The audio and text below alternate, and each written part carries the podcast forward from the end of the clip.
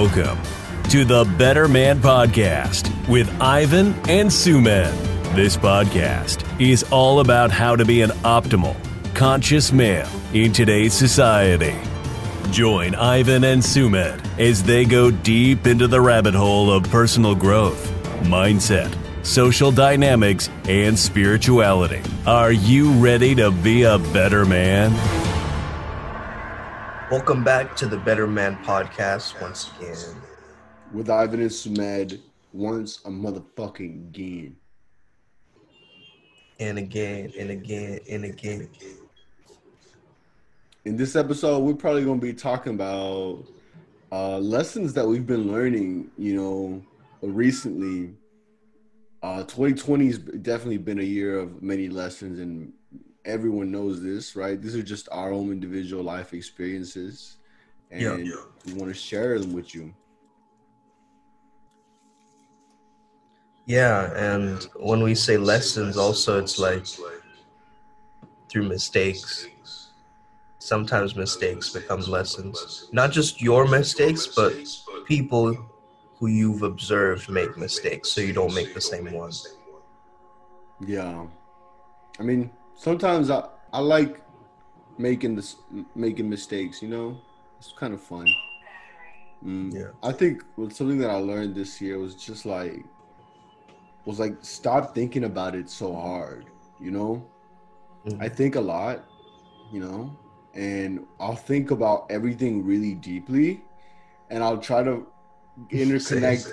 I'll fucking I'll try to connect how the reason that Nazi Germany uh lost World War Two, and that's the reason that right now um the an- ancestral trauma passed down to me. uh but you know, recently I had this experience where it was like someone in my family was like, yo, Ivan, you're making a stupid decision. Like, just join. All you have to do is join the family business and you'll be all right. Like, and you'll be making a few grand a week. Like, you know, it's just, it's already easy. It's already set up for you. You're being stupid. And I was tempted. I'll tell you straight up, man. I was tempted to be like, ah, you know what? Let me do it then. Let me fucking like... Let me go, you know, yeah. But then I, I just, I always remembered again, like, I just, I've worked there. I've worked in that environment. I don't belong there. I don't belong there. And I don't need to go back. And for the past few days, I don't know, I, I haven't worked, worked, worked. Like, you know, you'd say you go to a job or some shit in two weeks, two, three, it's about to be my third week, maybe mm-hmm. even my fourth. I'm, I'm losing track at this point. All of November, basically, all of November, um, and like I wake up and I'm like upset. Like I'm like I don't have anything to do. Like, what do I move towards? You know, when you don't have anything to move towards, it's very depressing, to be honest. Like you like yeah. fuck life. You're like fuck life, right? Um, but I was like, you know what? Fuck it. I'm gonna figure this out. I'm gonna become a photographer. I like photography. I love photography. I love doing it with people. Um, I'm damn fucking good, and and I belong there, right? That serves my highest good. I think it serves my yeah, highest yeah. good, you know, to be independent in that way. And I did one photo shoot. Um, my friend, it's her graduation. She asked me to do it, and like all my photo shoots, I don't set a price. I just give from my heart, and whatever other people can give from their hearts, you know, I'm willing to receive that. And and I, it's always been, people always give me from their heart.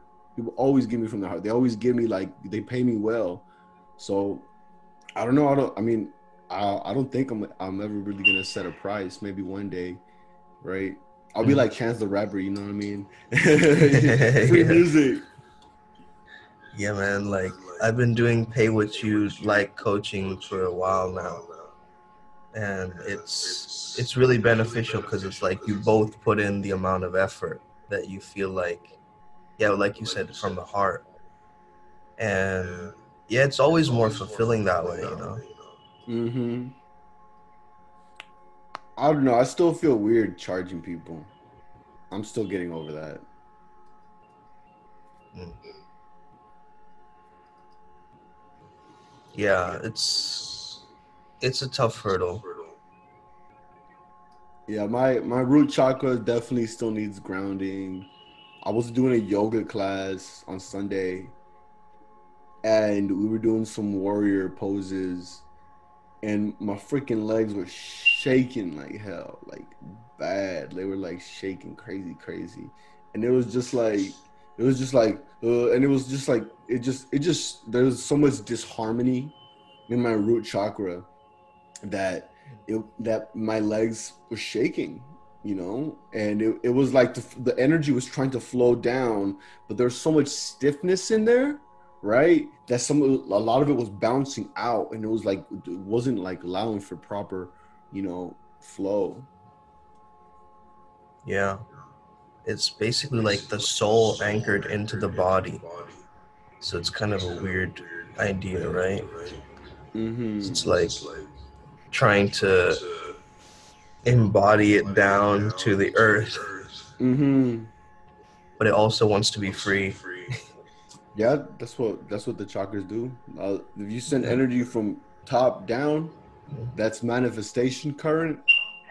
Mm. Cause it's cause it goes from like thought to like visualization to like speaking about it, mm. you know, and it just and then the further it goes, the way it goes. But then to go up, up the chakra system, you go towards freedom, Damn. right? Because like the lower the lower chakras are they're associated with like earth, water, fire. These are, but you see, you notice in like the higher that you're going already, it's already less materialized, right? It's like less something physical. And the more you go up, it's like thought, consciousness, mm. right? Damn, then that means like the Tai Chi circle is actually a manifestation technique because you're taking from the cosmos and you're bringing mm. it down. Damn. Trying to link two things together. It's all fucking uh, linked together, dude. It's all linked together. Yeah, I know. Yo, I'm hearing an echo. Do you want to, do you have headphones or? I do have headphones. Oh my God. Yeah, you want to get them real quick? My life flashed before my eyes. Yeah, what what lessons have you been learning? Um. So I guess a few lessons are like being able to trust in your craft, like being able to trust your instincts in certain situations. Because when you feel that something is off or something's not right, it generally means something. And it's generally very protective. Like, for instance, um, I was in an environment where, you know, a lot of people were partying and stuff in Diwali. And then I could have, you know, I could have kind of... Uh, gone down a weird path of like drinking too much or like, you know, mm-hmm. uh, a strange, much more stranger night, stranger path, but I chose not to.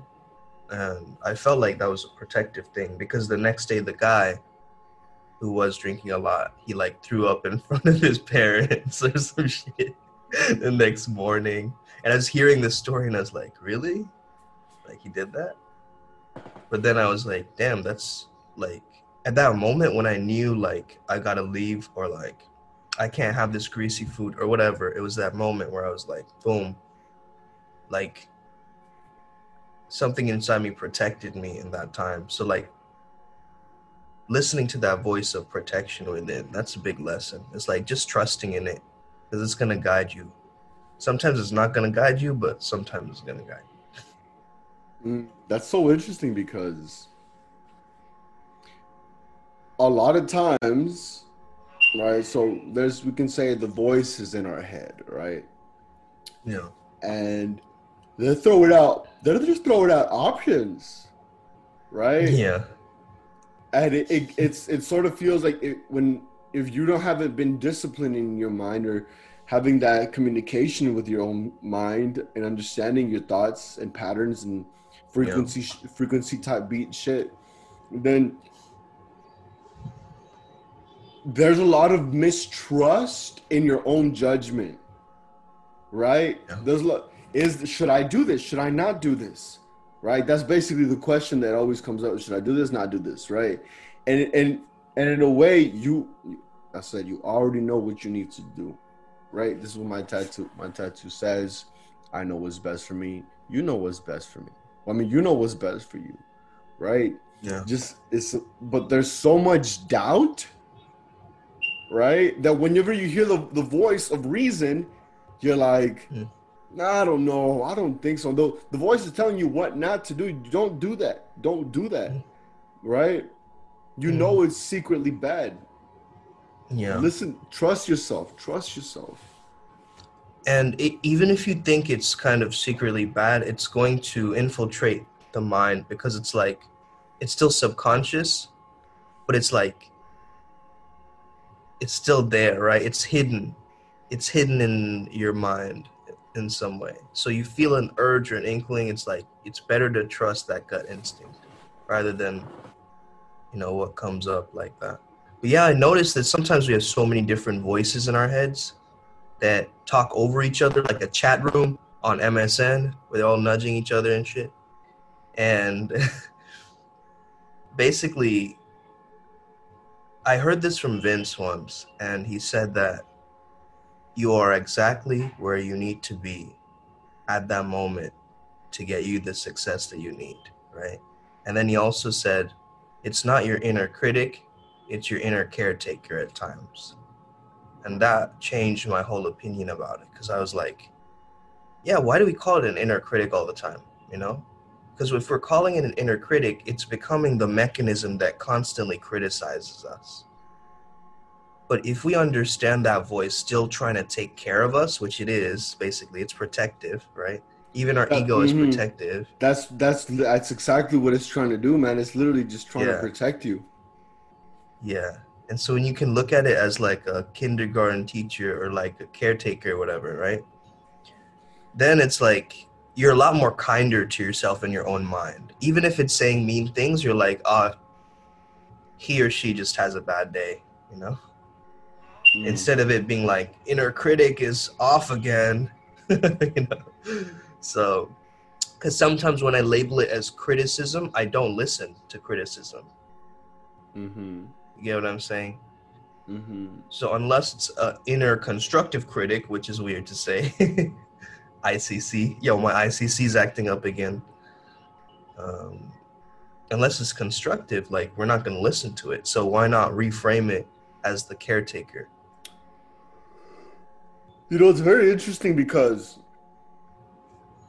you said frame it as, as like the caretaker, right? And a lot of times the people that take care of us are parents, Uh, mentors, um, they have like something in mind for us that they want for us, right? Yeah. But at, sometimes it's just not what is what is more more important for you. What's the best option for you, right? So yeah. there there's that mechanism in place uh, for for protection, for self-protection. Right? So whenever you're in a scenario and and you're having a difficult time making a choice, right? Or, or you hear your inner critic tell you don't do this or don't do that, right? Anytime anytime you hear don't do, it's like, what are you trying to protect? Yeah. What are you trying to, what am I trying to protect about myself? What am I trying to protect about myself? Am I trying to protect my my cool demeanor? Am I trying to protect that that that image of like, oh, I can do it, or that image of I don't need you, right? That attitude mm-hmm. of I don't need you. Am I trying to protect that that aspect of me? Because I know I I have that shit all the time. That's the one that comes to me all the time. It's like, well, I don't need you. Fuck you, bitch. I don't need you. I can get somebody else. Yeah. That's that's fucking. I'll do it by myself, bitch. You know? Yeah. Like, that's a big lesson for me. Is like, stop making art for myself. Like, just. I create art for myself, but then I realize it's not helping anybody else, you know? So start to create an art for an audience instead is like been a big lesson for me. Like what? It's like, like for instance, you know, when we act, it's like, it comes from the word persona, right? Or personality or person. It, it comes from the word mask. So we're all putting on this mask, right? Not really going towards the truth of what we feel. And so when I make art, sometimes I'm like, I'm just doing it because it makes me feel good. And that's okay, but it's still not gonna impact a lot of people, right? In a sense, so you've got to have a relevance as well with the authenticity. If you just have purely authenticity, pure, people are going to sense that and feel that, whoa, this is an authentic guy. It's kind of cool, kind of weird. But then they're not going to resonate with that at the same time, you see? So it's like this element of, as an artist, you have a responsibility to also give to other people and like make art for others, not just for yourself. Mm-hmm. And when you make a piece of art, which is like, I'm going to impact a lot of people with this artwork, just notice the difference, the shift that it makes. Cause it's like, it's, is you're not doing it for yourself anymore, but you're doing it for the betterment of others. Can you give some examples that you, that like specific pieces you're talking about? Yeah. Like for instance, with my music, right? Um, I've noticed that some tracks I have a lot of references and things that are very personal to me, and then people have to sort of ask me in order to like understand what I'm talking about or what this reference or this line means. Mm-hmm. Which is purely authentic. So I was making those songs primarily for myself because I think it sounds good and I like hearing it, but still like it's not going to impact the most amount of people because not everybody is me. Right. So I got to shift something inside of me to be able to, how do I get it out for other people to understand? Like when I start uh, one of my songs, Relaxing, you, you can't deny that everybody's gone through this moment of relaxing. Right. It's like, and it was one of my big songs. So like the lyrics are like right place, right time, stars align, the time is right.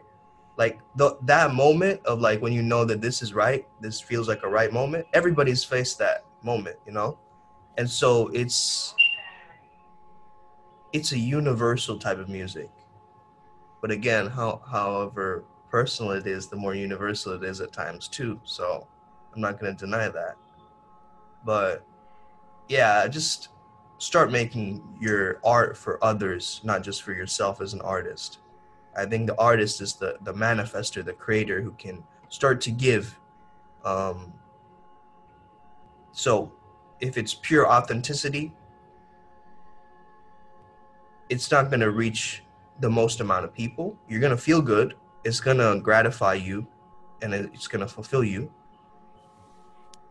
but it might not impact as much as you'd like it to. That, that's just one lesson that I've learned. Mm-hmm. That if I want my music to go more, have more reach, I have to take myself out of that making music for me mentality rather than making music for we mentality. Yeah. Yeah. That's, it's interesting how, how somebody else in another situation, they might feel like, well, I've been doing it for myself. I mean, I've been doing it for my, yeah, yeah. I've been doing it for myself. No, I'm sorry. I'm trying, I'm saying this wrong. Doing it for I've others. Been, I've been doing it for others. And now it's time that I start doing things for myself. Right. Mm-hmm. So it's just like, wherever stage you are in life, like just follow, follow along, keep, keep through it. It's like other people are going to say, give you advice and be, someone's going to go up to Zoom and be like, no, Zoom, like, like do it for yourself, man. Don't do it for everybody, anybody else. But it's just like, that's not the lesson that Zoom is, is supposed to be learning at that moment, right? At that time, so, yeah. So, so many times people try to tell us what they think they, is best for, for us, but really they're just telling us what's best for themselves, mm. right? Yeah. And, and a lot of times people get emotional. They get emotional about, about, about they, when they're speaking to you or, and they're, they're talking to you in a, you know, in a type of way. It is, it's just always just like, it's like, you're really just like yelling at yourself or you're crying at yourself or, you know, it's like those people when they, it also, I also happens like when people make jokes, right? And they're like the only ones laughing and everyone else in the room's like, hell, man, that was not a funny joke. Exactly. That's what I mean about authenticity. It's like, you know, it's like they're the only ones laughing at it, and then you're like, what? What's funny about that, man? What's funny about Ace? You know, it's just like yeah. weird. As, it's just like weird as hell. Yeah, you know. Yeah, everybody has their own perception of the world mm-hmm. as well, and they're at a specific stage of their life. So the advice they're giving is for themselves. You're right. It's like them talking into a a black mirror. mm. Not like the show, because yeah. that'd be really scary, but um, it is that. It is that, basically. Mm. They're talking to a darker mirror. They're talking to their own shadow. Yeah, that's it. That's, that's what it is. Yeah, I know a lot of times people will be like, yo, you're very, like, aggressive and shit. Well, that's kind of like the mm. way that I talk. That's kind of like the way that I talk to myself whenever I'm like, yo, get up, do it, go, you know? It's like sometimes it just be like that. But anyway, another lesson that that I, I've learned in uh, recent times is is the is the idea of trying to trying to what are my desires? It's like, you mm, know, what do, what do I act, what do I actually want?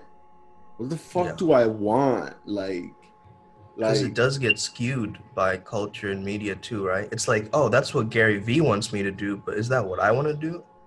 But make sixty, sixty pieces of content a week. Yeah. Shut the fuck, like, like my G, you know, it, it, what does Gary V want from me? You know, it's just like, it's just like, I feel I've been this past like week, I've been so confused up until this point where like I decided like I was going to go full on immersion to photography.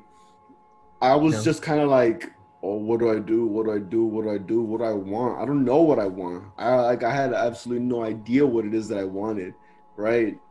And, and, and the crazy thing is, is like, I guess I recently I see a post on, uh, some Instagram post, and it's like a Twitter, you know, screenshot type of thing.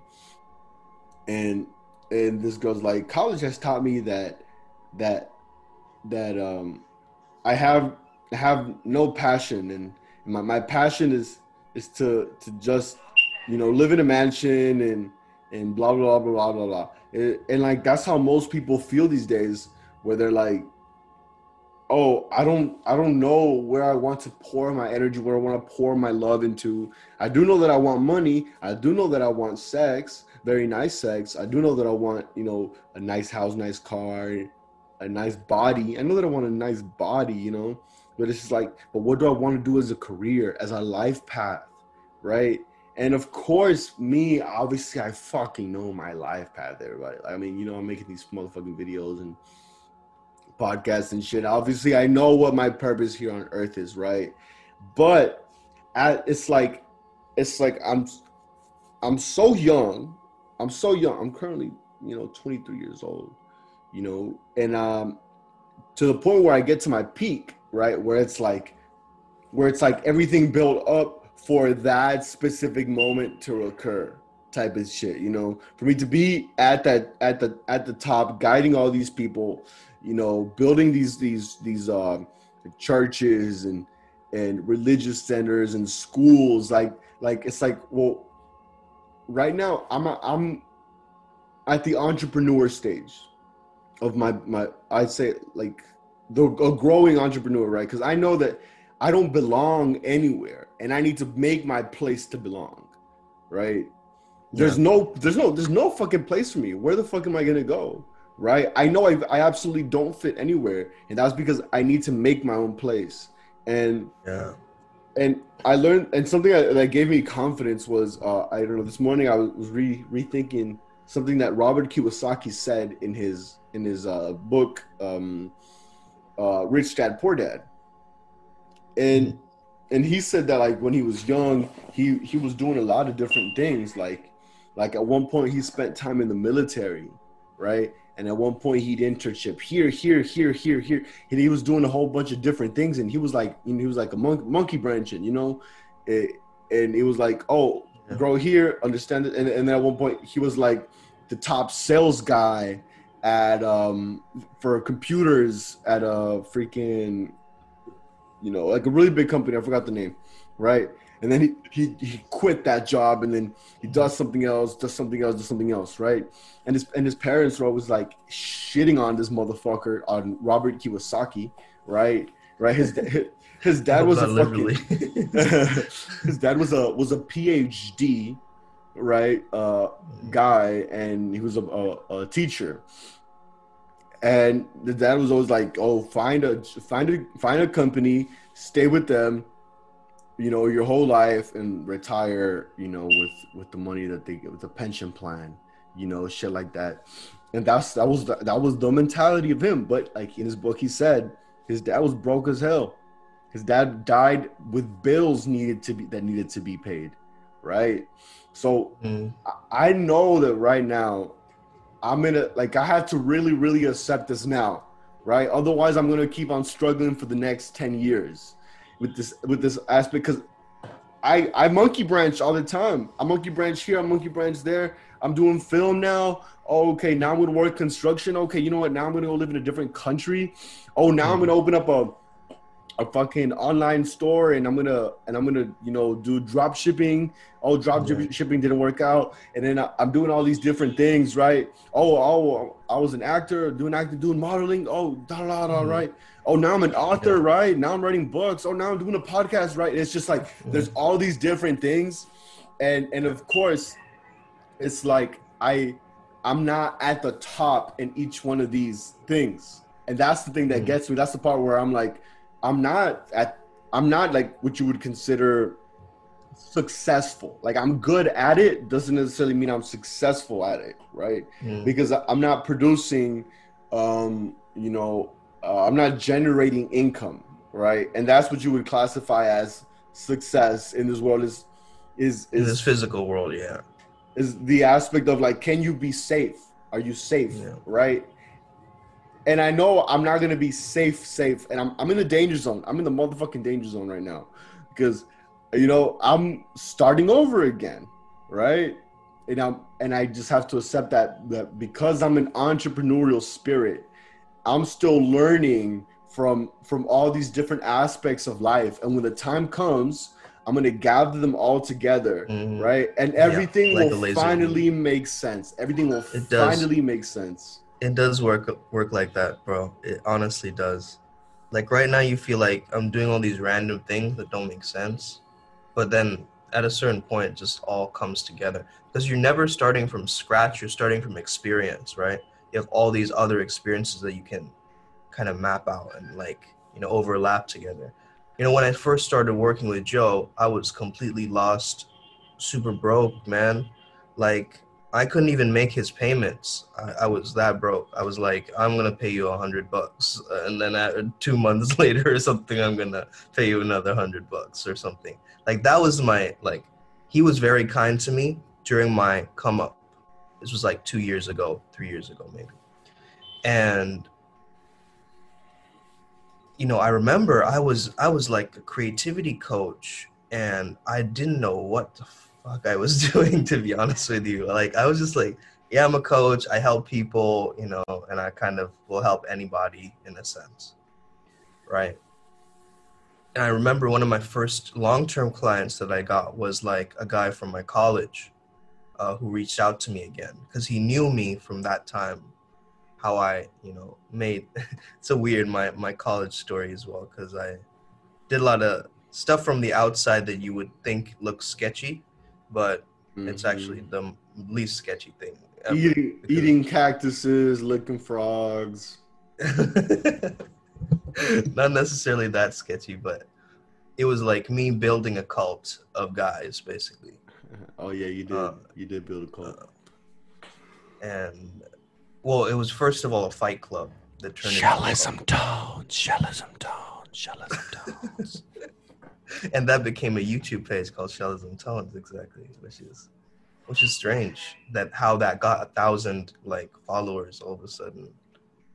But that was all from an instinct, you know what I mean? Like this internal thing telling me like, go for it, just do it. It never made sense to me, you know?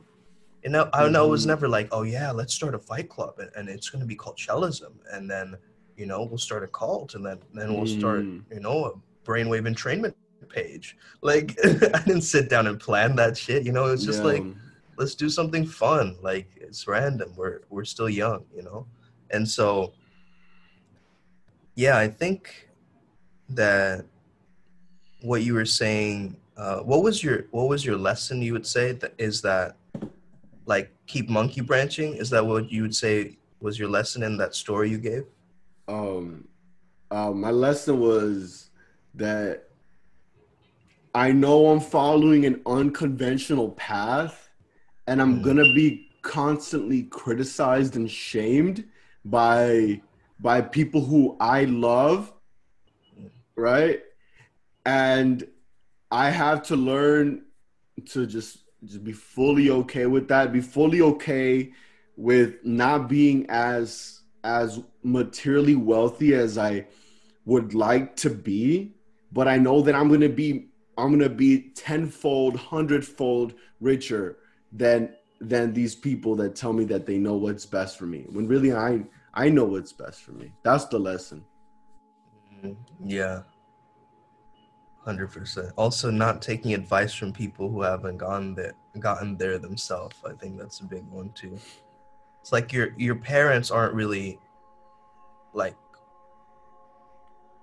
uh, I don't know about your parents, but my parents aren't like super business people. You know, mm-hmm. they're not like, uh, you know, mm-hmm. Steve Jobs type of people. They're they're in the, they've always constantly. They've been doctors, and that's their expertise, and they can build up their practice, and they're good at that. But for running a profitable business, like, it's quite difficult, you know. And I've seen it's my different. mom it's different. start start the business, you know, where she was doing five different things at once and struggle with that, then having to refine it down to that, to what she does best, essentially. Like, she, she also thought she could do everything at once. I'll have a cafe, I'll have a fitness center, I'll have this, you know? And it's nice to dream that way. But then it doesn't work out based on maybe the environment or the location. Let's say if you move to Japan right now, maybe you'd blow up. You don't know that. Because in a different context, right? It could always have a different outcome. We just don't know. So... yeah, I, I still going back to that thing of, like, you know, what if you needed this moment right now for you to succeed later on? Like, mm-hmm. you know, and years later, you're looking back thinking like, damn, I remember that time where I, you know, I was, I was in the danger zone and, you know, I was going through this time, but then I made it out. Like, that always inspires me, you know, because I think always back to the book, um, what was the book? Man's Search for Meaning, Victor Frankl. Dope. Right, where he great book, to be honest.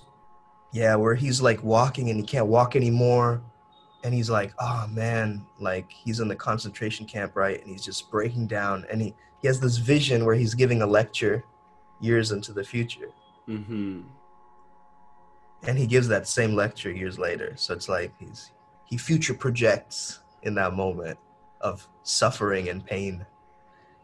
And that's what I do at times. When I feel pain, I'm like, this is going to get better. Or I change the images in my mind to help me rather than distract me.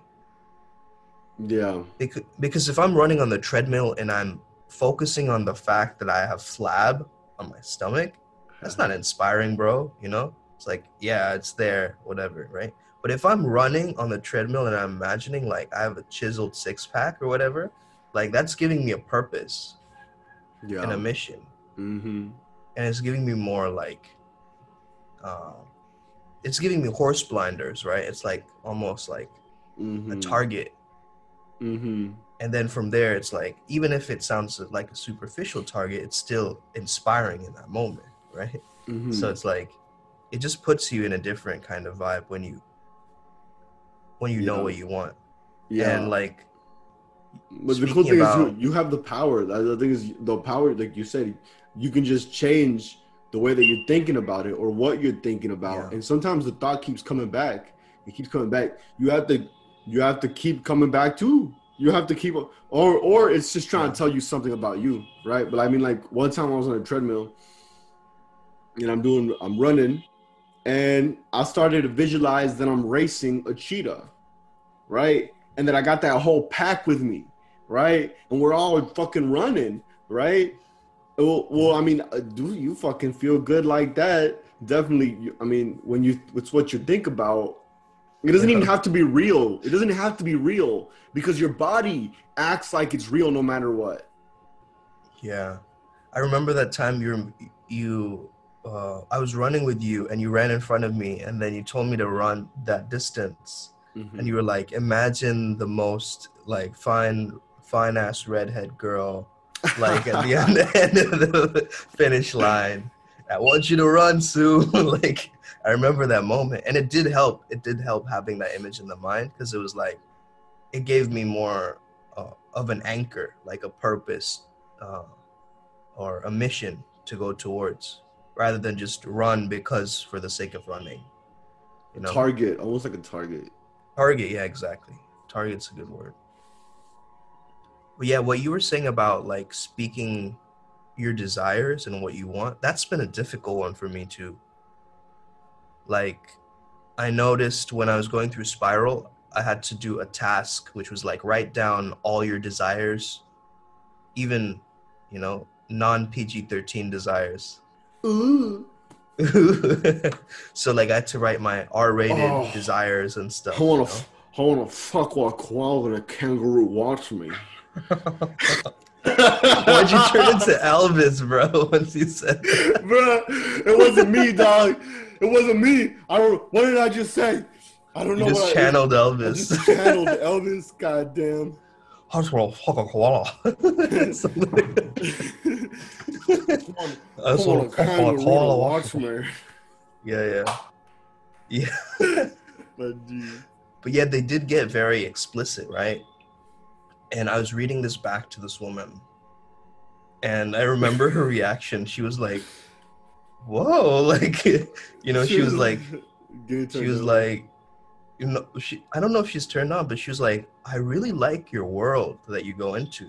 It's uh, almost like, it's almost like a sci-fi erotic novel, like place that your mind goes towards. And I was like, thank you. You know, like, because someone accepts my strange fantasies and desires, you know, it does something to the mind where you go, it melts you a bit. It mm-hmm. There's less resistance. Mm-hmm. That makes sense. Mm-hmm. So, yeah, writing down your desires, try that out and read it out to someone that you truly trust. Mm-hmm. Um, that's a really big, big thing. It's going to release and shift some things from you. Mm-hmm. And if you um, don't trust anybody, read to your pet. Yeah, exactly. Yeah, that's a good one. Don't hear. Also, this this one idea of like, what do you think pets think of us, and what would you want them to think of you? You know, like, what does your neighbor think of you? What would you want them to think of you? What does your sister think of you? What would you mm-hmm. like her to think of you? You know, these these concepts are like also great for character work, mm-hmm. where you start to slowly design your character more. Yeah. Like, what does a stranger in the street think of me now, and what would I want them to think of me? Mm-hmm. Mm-hmm. That's very true. That's very true. Because you're looking from different perspectives, right? Anytime you feel weak, and watch, anytime you feel weak, pray to God and t- tell God, say, God, please make me the kind of person that my dog thinks I am. Hmm. Your dog's probably like, it's a hero. That's a motherfucking hero. And all you do is pet mm. him and feed him. He's like, that's a yeah. motherfucking hero. That's awesome. Yeah, also God is dog backwards, so you know. Ah, uh, my G internet fist bump. Internet fist bump. I never heard of that. Um, that's cool. There's another lesson that came to my mind, but it, it drifted yeah. away because I started talking about dogs and shit. Yeah, let me know. Oh, oh, oh, I got it. I got there it. There you go. Oh, wait, what, what is it? Ah, okay. So, so basically, it was like, so I was, I went and I worked out with a friend of mine, right?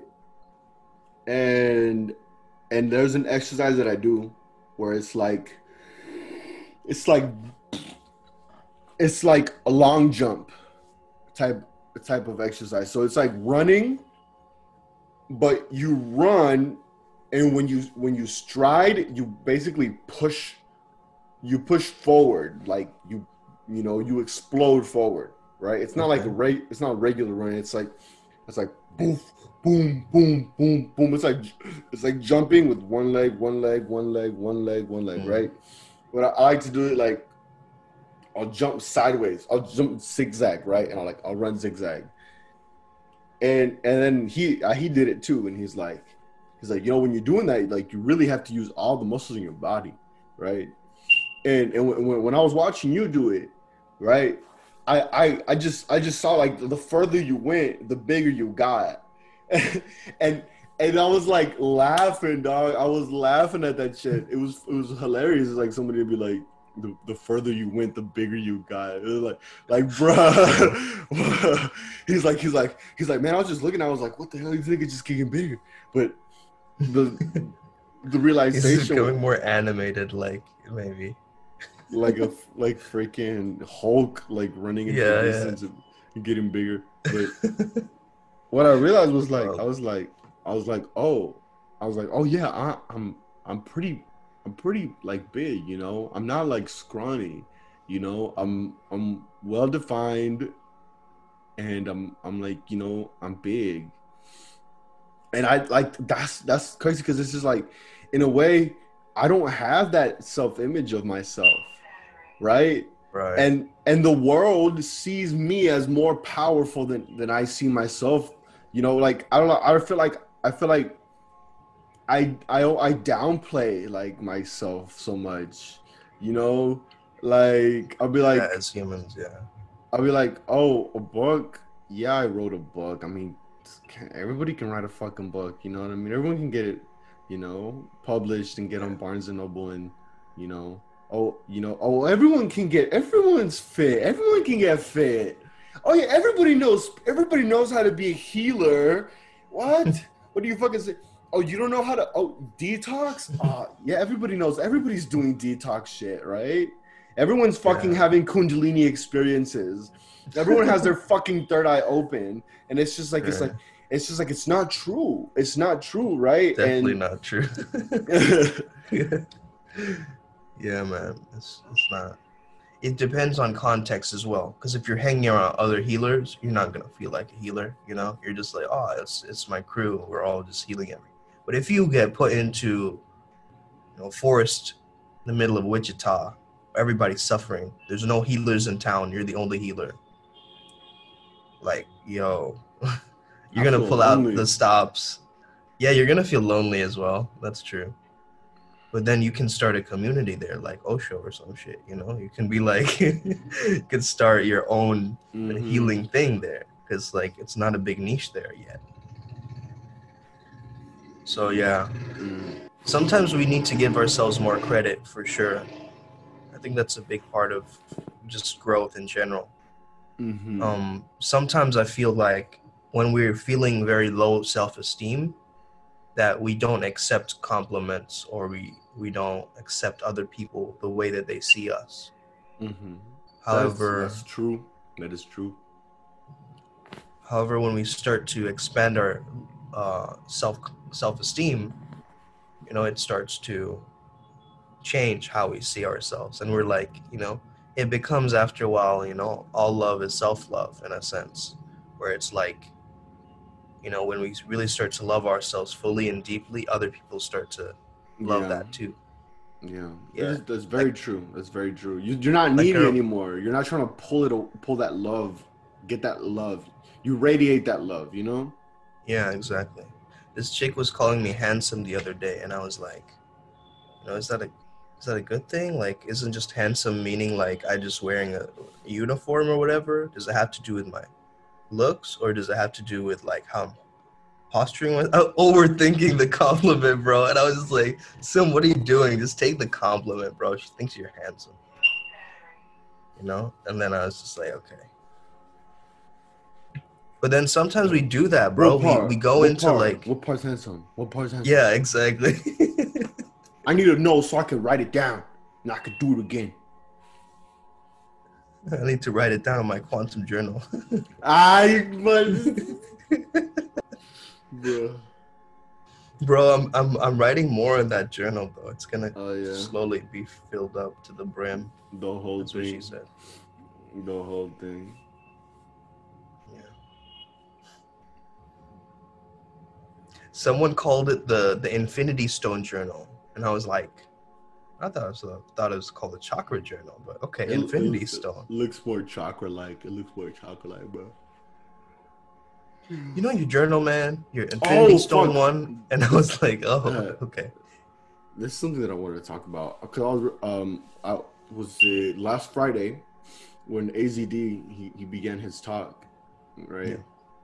A Z D is uh, our mentor, and he said he was talking about like self-worth, and I thought that was so good, so important because like I I was thinking that day like oh like. I don't have the value or whatever type bullshit. And that's something that I've struggled with my whole life was like feeling enough, feeling worthy mm-hmm. enough. And I know like logically, I can comprehend the idea that, that there's no such thing as being enough, right? Mm-hmm. Because it's not something tangible, right? The idea of being enough is not tangible. You can't grab onto it. Right? There's no such thing as enough. So I know that, right? But, but I don't embody it a lot of times, you know, that feeling of, of like, mm. I don't know, like, like a lot of times, even still, I'll look at a really beautiful woman and I'll be like, oh, I'm not like, I, I'm, I'm, I'm, I'm talking about like real fucking like hot. Like, I mean, talking about most beautiful woman type of shit, right? And I and in my and in my head, I, I think like, she wouldn't want me. I'm not good enough for her, mm. right? She would not want me. Like I in my head, I think, oh, I need to be a little bit older. I think I need to be more like twenty-six, and I think I, I need to have all my my shit more together in life. And then maybe she'll probably consider being with somebody like me, right? I have to, I still have things like thoughts like this, you know, and I still have thoughts like. You know, sometimes I feel, I don't feel worthy. That's, but the whole thing is like, what is like, it's like, what is, am I asking the right questions? That's what he said. He's like, maybe you're not, you're not asking the right question. It's like, am I worthy or not? There's no such thing as being worthy of, right? Yeah. And also we, we compare ourselves to other people based on like, value where it's an internal thing where we generate our our worth, right, as well. So that's that's the tough part as well, I feel like, because what if you could be the outlier of the guy who, you know, comes around and does get that woman? You know what I mean? Like, what if you were the exception to the general rule? Like, sometimes I I, I gotta I've got to brainwash myself to get myself out of that funk by thinking of like, what if not in the negative, but what if in the positive? Mm-hmm. Yeah. There's like, like A Z D once told me it's one hundred percent self-talk, this game. It's not ninety-nine percent. Mm-hmm. It's one hundred percent self-talk. He speak. You, you know how A Z D speaks to himself? He's like, shut the fuck up, pussy. My turn. Like, yeah. Stop being such a faggot.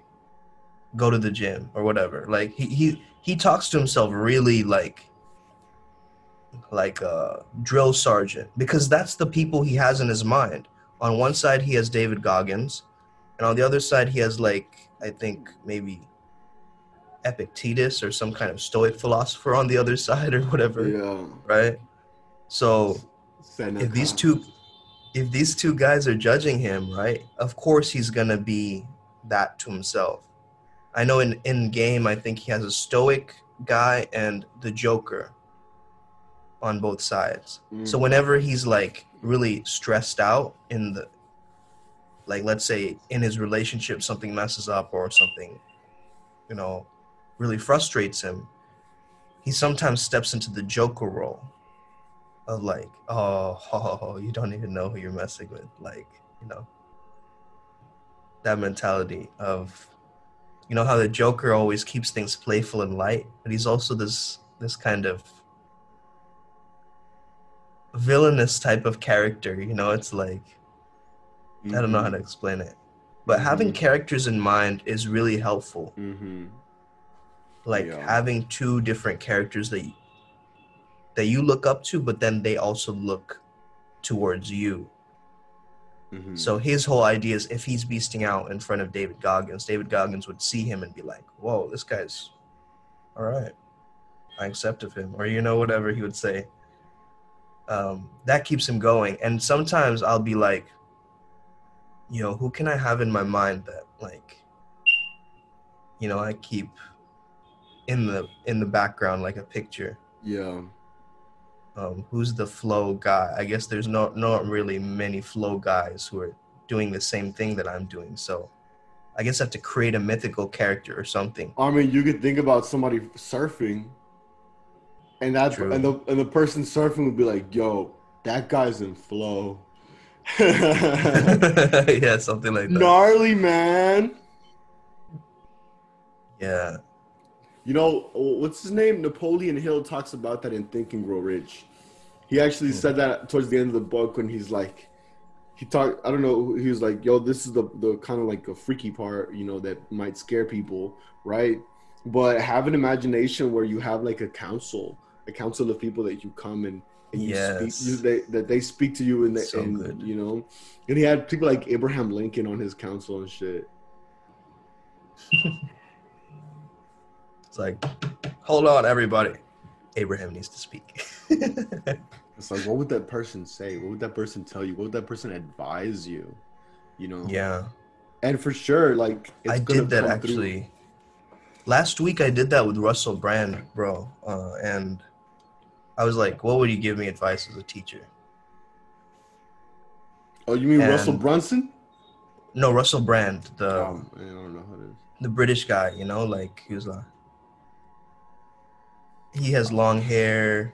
Um, is that his name? Is that his name? Yeah. Oh, I think, yeah Russell I Brand, think... who used to date Katy Perry. Yeah, yeah, yeah, yeah, yeah. Yeah, yeah. So he was like, in my mind, he was telling me like, you just gotta, just gotta fucking, fucking do it, man. Like, what are you even worried about? What are you even fucking worried about? You know? Worst, so worst like, thing that can happen. Worst thing that can happen. Like, you're like some shit like yeah. that. Yeah, exactly. And he was just like, he was saying things like really intellectually, because he uses a lot of complex vocabulary when he speaks, but mm-hmm. he speaks really fast as well. Sometimes you just like, and very poetically go, true. Yeah, yeah. And, and the words just go in one ear and out. It's like, what the fuck did he just say, you know? And I saw him speaking on Joe Rogan, and one of the mm-hmm. things he did was like, he used to say the word um, like as a filler, but it was with confidence. And I never heard someone do that. Usually when you say, um, you're unsure of yourself. You're like, um, mm-hmm. yeah, like that, right? But he was like, and then he went to the zoo, um, and then it was like a full stop. It was like a jump that he used the um for, mm-hmm. for the next word. Mm-hmm. And I was mm-hmm. like, damn, that's very unique. Um, let's see how my um was, um, right? But mm-hmm. his um was like, um. Mm-hmm. Yeah, it's all about, uh, and that's the thing. It's like it's like the words you use to describe your reality are so important, but it's almost probably more important how you say that word, right? Totally. It's it's like like let's just say, um, one time I was with my was my with my with my sister, and I was like, I was like. yeah, I know, because I'm a piece of shit, right? You know, and I never really, I don't really talk like that, right? But, but she was, but like, it was like funny as hell for her to hear me say like, to, to say like that, right? Yeah. But imagine if I would have been like, a fucking piece of shit. It would have been like, oh my God, what the fuck is wrong with this guy, right? Right. Same yeah. words, said differently. Mm, it's got to have the right calibration, right? It's a, like the subtlety mm-hmm. of it. Yeah. Like one yeah, time we went to funny. went to laser tag, right? Mm-hmm. You, you you know what laser tag is, right? Yeah. And so so it was uh, I think this was the second year. I was about to go back to uni, right? And um, I wanted to treat my friends, and um, and uh, my brother, I invited my little brother to come and play with us. And he was like, they they you, you have to they, you tell him like what your, your your name is, right? Like a specific name you could have, like that, that they'll say, oh, uh, Viper got first place, and um, you know, uh, Spanky Mangy But got a got three hundred points or whatever in the, in the scoreboard. Yeah. And my brother and my brother was like, he was like, oh, gamer gamer like zero zero like like some tag name some tag name that, he, that he came up with a long time ago. And I was like, and I was like, Aaron, say like you're proud of it. And he was like, and he's like, gamer da da da, right? You know, and like he's like he st- he stood up straighter, his head was straighter and yeah. shit. Right, and, and and he would. It's like it's like he said the name first, and he was like a bit unsure. And in his head, he was probably thinking, "Oh, they're gonna know that that I came up with a gamer name, right?" And and it's so weird because like the way the way that anxiety works, it's like you're literally saying some stupid fucking shit that you're scared of, right? You're they're like, "Oh, they're gonna they're gonna they're gonna know that like you know, they're gonna judge I, me, yeah, yeah, they're, they're gonna judge me, they're gonna mm-hmm. judge me, and that that's the thing, they're gonna judge me. That's the fear of judgment." Mm. biggest biggest fear. Oh, what are they gonna say? What, how? And you know, yeah, it's very then, very evolutionary as well. Yeah. Yo, and then you start coming up with fucking comebacks for like some shit that people ain't even say yet. You know what I mean? Yeah. They're like, okay, if they tell me this one, I'll be like, I'll be like, well, fuck you because of your fucking uh, your hard ass elbows. They're fucking ashy as hell, bitch. You looking like motherfucking Merry Christmas North Pole on your motherfucking elbows, bitch. Him- Himalayan mountain ass motherfucker. Get your Himalayan freaking, you know. Yeah, yeah. That's funny though. Someone would make fun of your elbows. Mm. I don't know why elbows is such a thing. Like I remember, like, she got fine elbows. You know, I remember that time, bro. Bro, it's so hilarious though. Because it's, it's like so the, uncommon. Yeah, yeah, it's uncommon. You know, you know, you know. You're never gonna say some yeah. shit like that, you know. But you're right, man. Anxiety is just like energy bouncing out around in your mind, whereas it could be bouncing around in your whole body. The energy. So when you start doing something, that's the prescription to anxiety. It's not Xanax. It's not, you know, whatever. I, I guess it can be for very generalized anxiety disorder. But then I don't like that term disorder at all, you know. I just dislike the word. I think it's... Disorder? Not orderly? It, I think it's... Yeah, it's not orderly, like... Mm, oh! What if, Oh, I, I, I, I'm, I'm seeing like why you wouldn't like that because it's like, it's like, it's order according to who? Yeah. Is, yeah, exactly. It's, it's disorder, but it could be an order.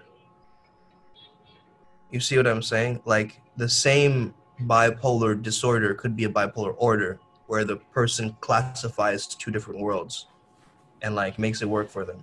Mm-hmm. It could be hyper uh, A D H D, the last one being disorder, or it could be A D H O, is like attention deficit disorder, which helps them, you know, in their own world, or attention dialed into higher dimensions, or whatever, if they want to reframe it.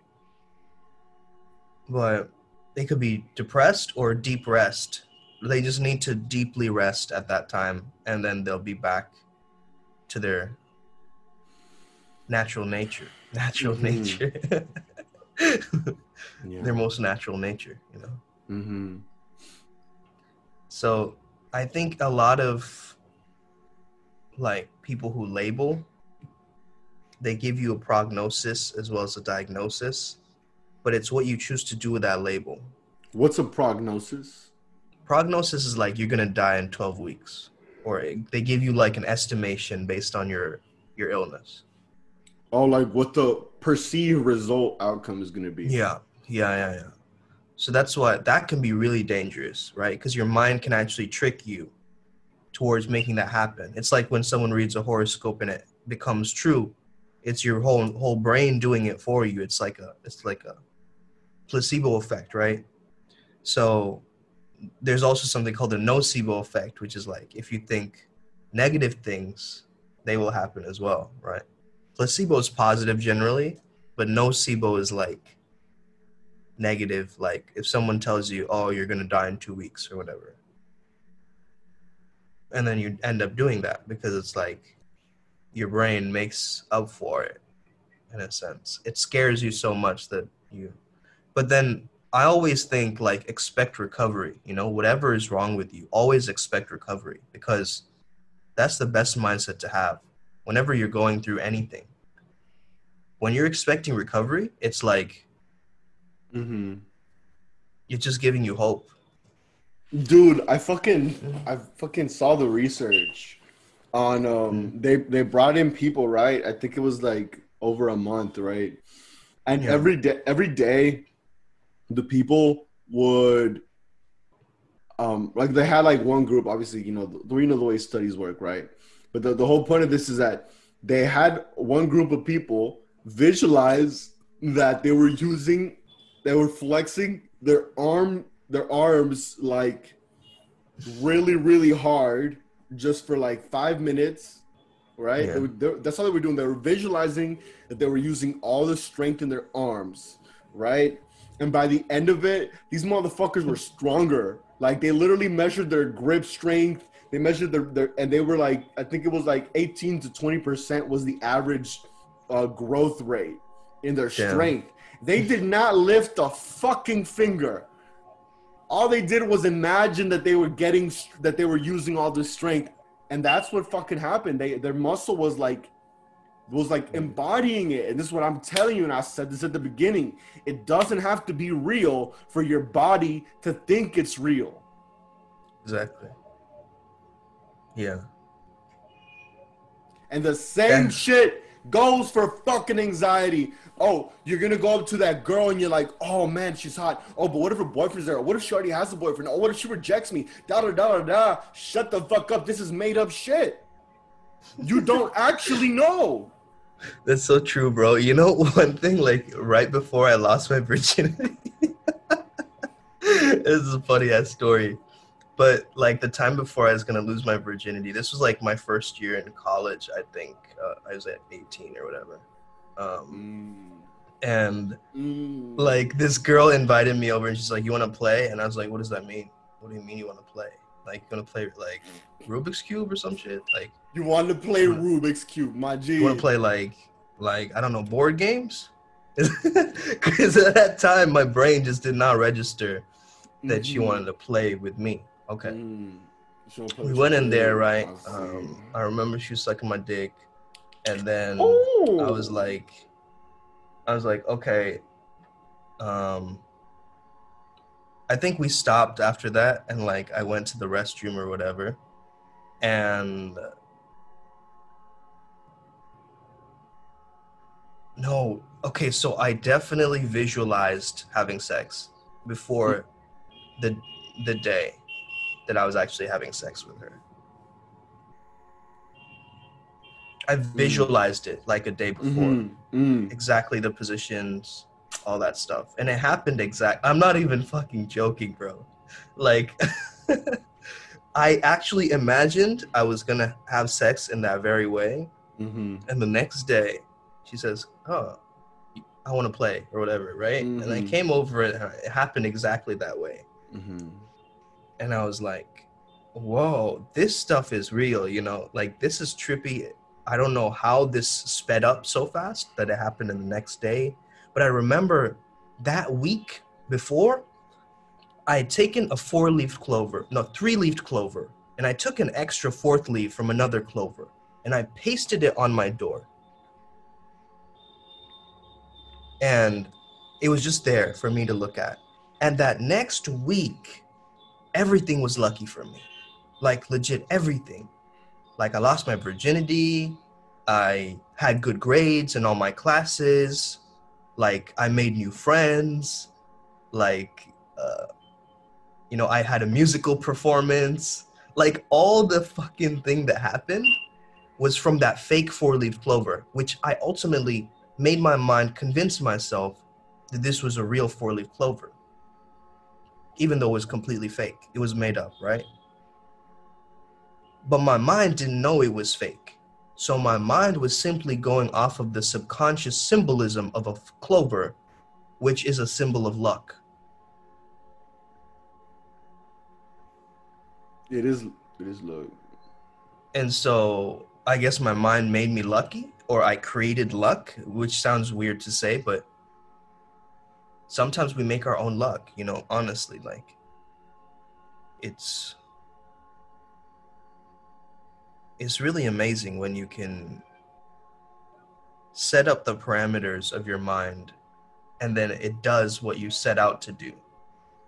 Like this, this woman who went through this kind of, um, she does recovery coaching, right? So I did a lot of it for my porn addiction a while back.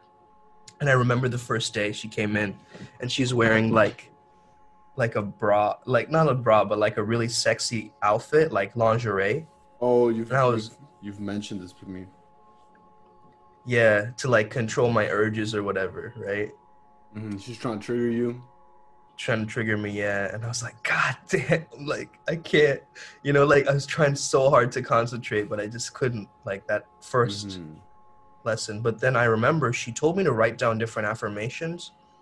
One of them is I, I see myself with high-end clients on stage um, giving a speech or something along those lines. But I said it in twenty twenty, twenty twenty-two, sometime in twenty twenty-two.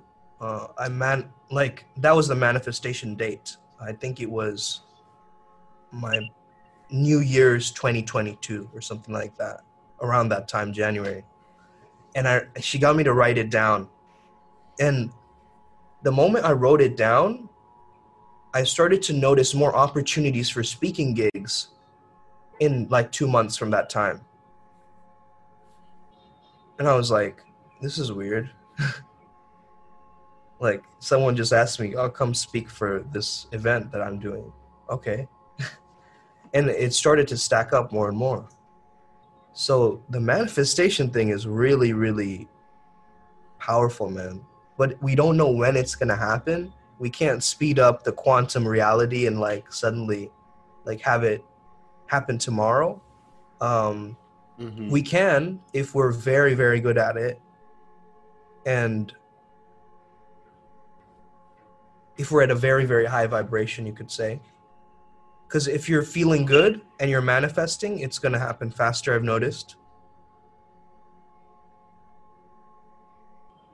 However, what do you feel like speeds up your manifestations? Um, let me see.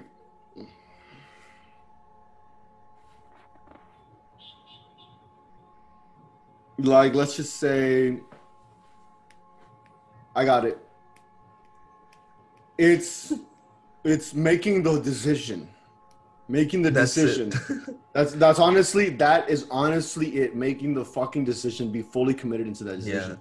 Yeah, yeah. That's that's committed. Really that's that's all it. Because because when you're not, you're like in the fourth dimension. Like before the point of you making the the, the commitment, you're like in the the if and maybe it places, right? Yeah, like you're one foot in, one foot out, kind of. Yeah, mm-hmm. and like like.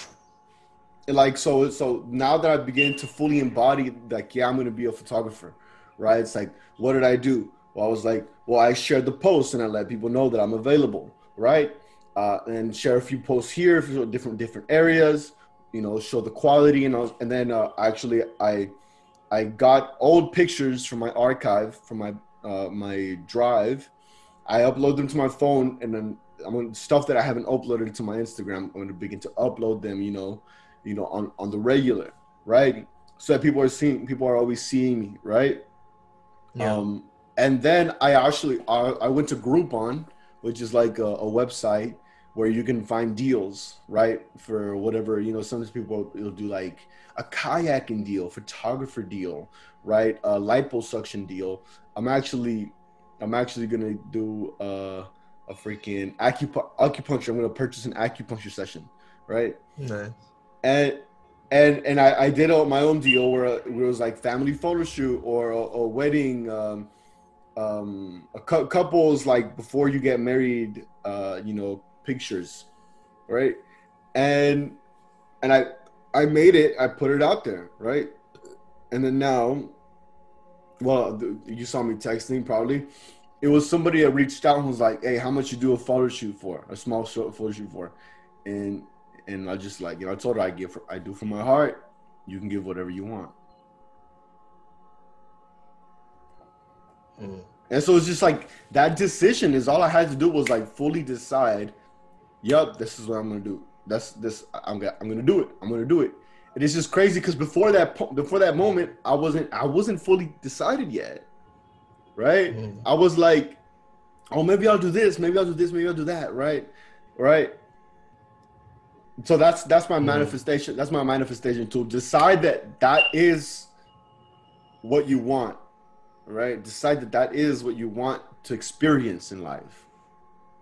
Yeah. I think the commitment is a big part of it. It's like that deciding. You're right. It's like fully going in one hundred percent, zero doubt that you're going to do that thing. Yeah. Because like, when the doubt trickles in, it's like always ruins a manifestation. Because other people's ideas are messed up with it or like, you know. Mm-hmm. Yeah. What, what have like... Uh, like, you know, for for the purpose of like examples and stuff, what have you felt like you've been wanting to to manifest, right? Even maybe something that you're trying to manifest right now, right? Just kind of think about it and see if it relates to the, to the, the point of decision making.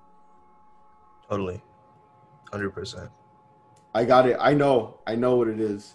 What is it? It's a relationship. Right. Yeah, it was close. I was thinking twin flame, but that is a relationship. Yeah. Mm-hmm. Yeah, because I, I do remember that mm-hmm. with, with your we, we did a an astrology reading, right?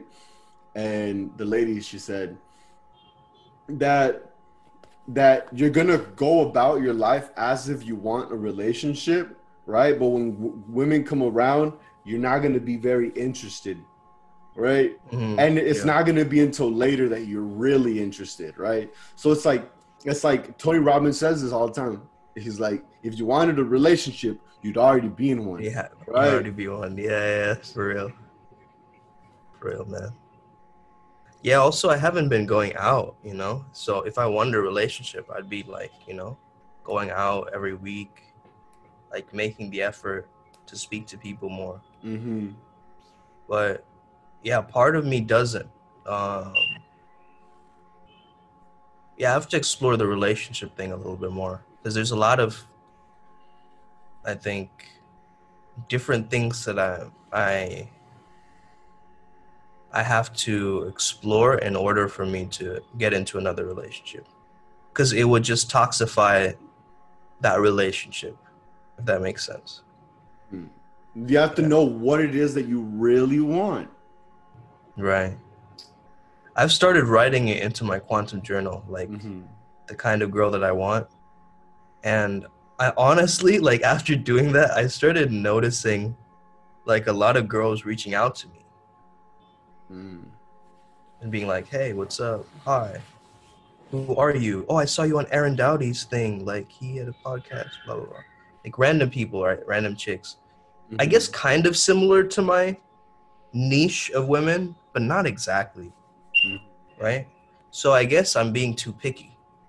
You know mm-hmm. what I mean? I'm being too, like, oh, she isn't the one, you know?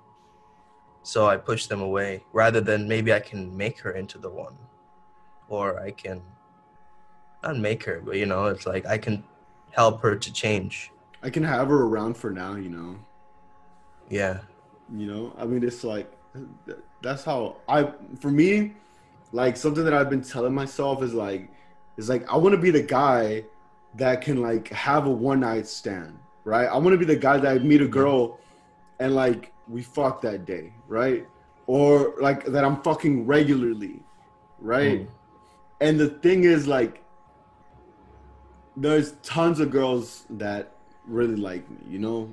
Cause I mean, I'm, I'm obviously me, right? But and they're attractive, and they're attractive. They're big booty hoes, right? Yeah.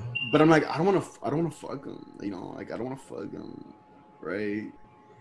And And what I what I find, I, I, I relate to that what you're saying, where it's like, ah, she's not good enough. She's not good enough, yeah. right? So uh, so then I, I had to ask myself again. It was like, I was like, what is it that I really want then? Mm. What is it that I, it's not, it's it's not just sex. It's, I want, right. I want, I want connection, right? For real. That's what I want. I want connection. That it's such a paradox, because I want that deep level of intimacy with someone, but that's also what scares me the most. Mm. Does that make really? sense? It's like, really? Oh, because yeah. they have the power to hurt you? Yeah. yeah. Shit. I mean, yeah. yeah. Only, like I said, only the people who, who love you. One of the people who you love are the people who can actually hurt you, you know? Hurt you. Facts. Yeah, yeah. And that's, yeah. and that's all right, man. That's all right. I guess it's like... But also intimacy is into me, I see. Get your love guru ass out of here, my G. Oh, man. He kept that. He said it a bunch of times in that movie. But that movie's funny, dude. That movie's funny as hell. Yeah. I need to rewatch that movie. I didn't watch it for a while. Mm. So how can somebody get into a state of being okay with being hurt? Got it. Mm. Watch. Okay, watch, watch, watch. This is what my, my singing bowl um, healer uh, once told me. She was like, I can see that you have a lot of trust issues. You have difficulty trusting people. Oh, Scorpio. Ooh. You know, and, yeah, and and I was like, and she told me, oh, this is what she told me. She was like, you know, you know, if you if you don't trust somebody, they could still hurt you. If you trust somebody, they could still hurt you. Hurt you, right? Damn. They look, they can hurt you no matter what, right? They can yeah. they can misbreak that the the trust, or you know you know. Uh, do something that's not necessarily for your best, right? Yeah. But how how could you prosper the most? How could you have the, the most highest quality life? It was like, mm. trust. Some people are worth fighting for that hurt, though, I feel like, if it gets to that level. When you're really, really in it. You know, I guess I guess I, I can sort of come up with, like, you know, you know, one one girl that's come to my mind, um, she's been like a trigger for me, you know, mm. you know, and she's done those, she's like a triggering person to me, right? right? And I fucking hate this bitch, right? But at the same time, I think about her, like, with, with you know, with frequency. She comes to my mm. mind. I think about her fucking big old titties.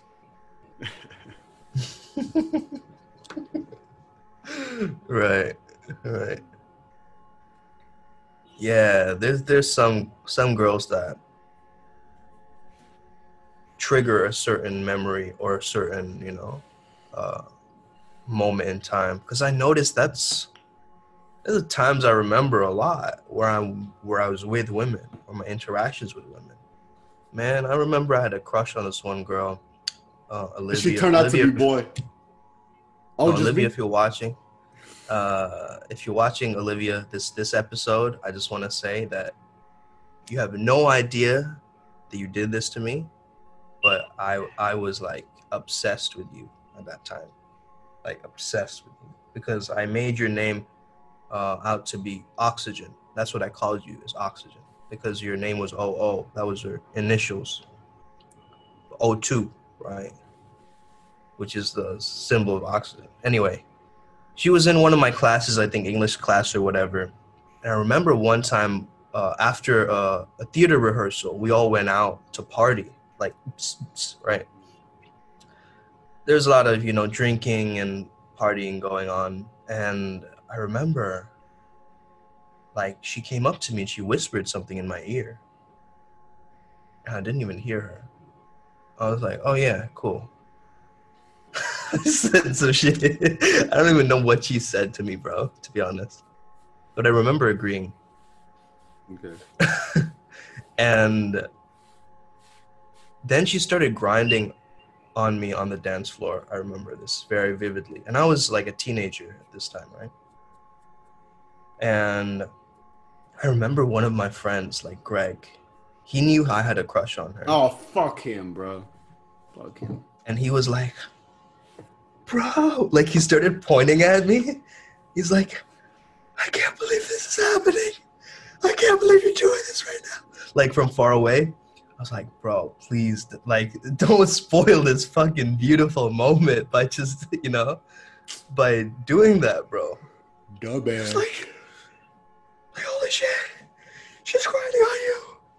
Holy shit. Like, from far away, I was just like, God damn it. And I was just trying to, you know, kind of tune him out and enjoy that nice moment mm-hmm. where her booty was on my, you know, my delangadang. Your cocky little dude. God, bro. Anyway, that night ended really weird because I think she ended up having a boyfriend that night, which wasn't me or something, like her first boyfriend. And I was, I felt weird after that night. I was like, you know, like maybe I should have done something. Maybe I should have told her.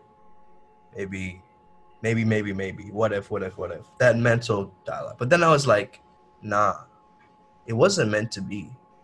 You know, like that moment had to happen for me to realize something. And oftentimes we get lessons in that way where life shows us some things, you know, it shows us, it gives us the opportunity to perceive the world in a certain way or get us to ponder life in a certain way. So maybe she was just reminding me, I'm a sexual guy. I like to grind on girls, you know, and I shouldn't be ashamed of that. And it's, it's normal for a girl to sometimes come up and whisper in your ear or whatever, you know? So it broke mm-hmm. my facade of like, oh, girls were like this mysterious thing. Like, you know, they're, they're like, I would like put girls on a pedestal, I remember. But after that, I was like, nah, you know, it kind of broke that. So that was a big lesson for me back then. And each memory that I have with a very different girl, very different experience, it's always taught me something. So I think relationships are really, really good for personal growth.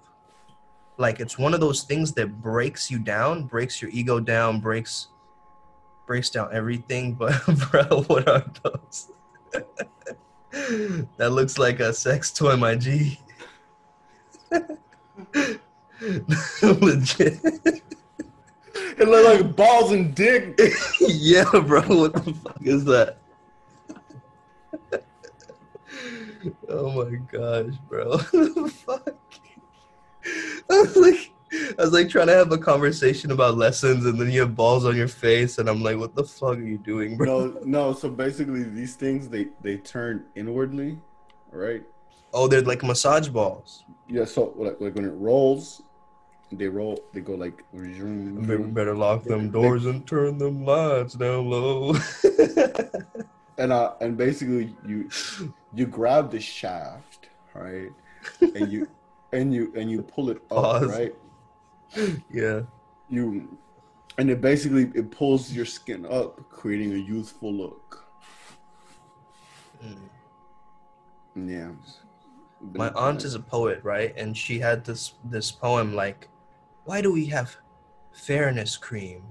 Why don't we have cream that makes our hearts fair?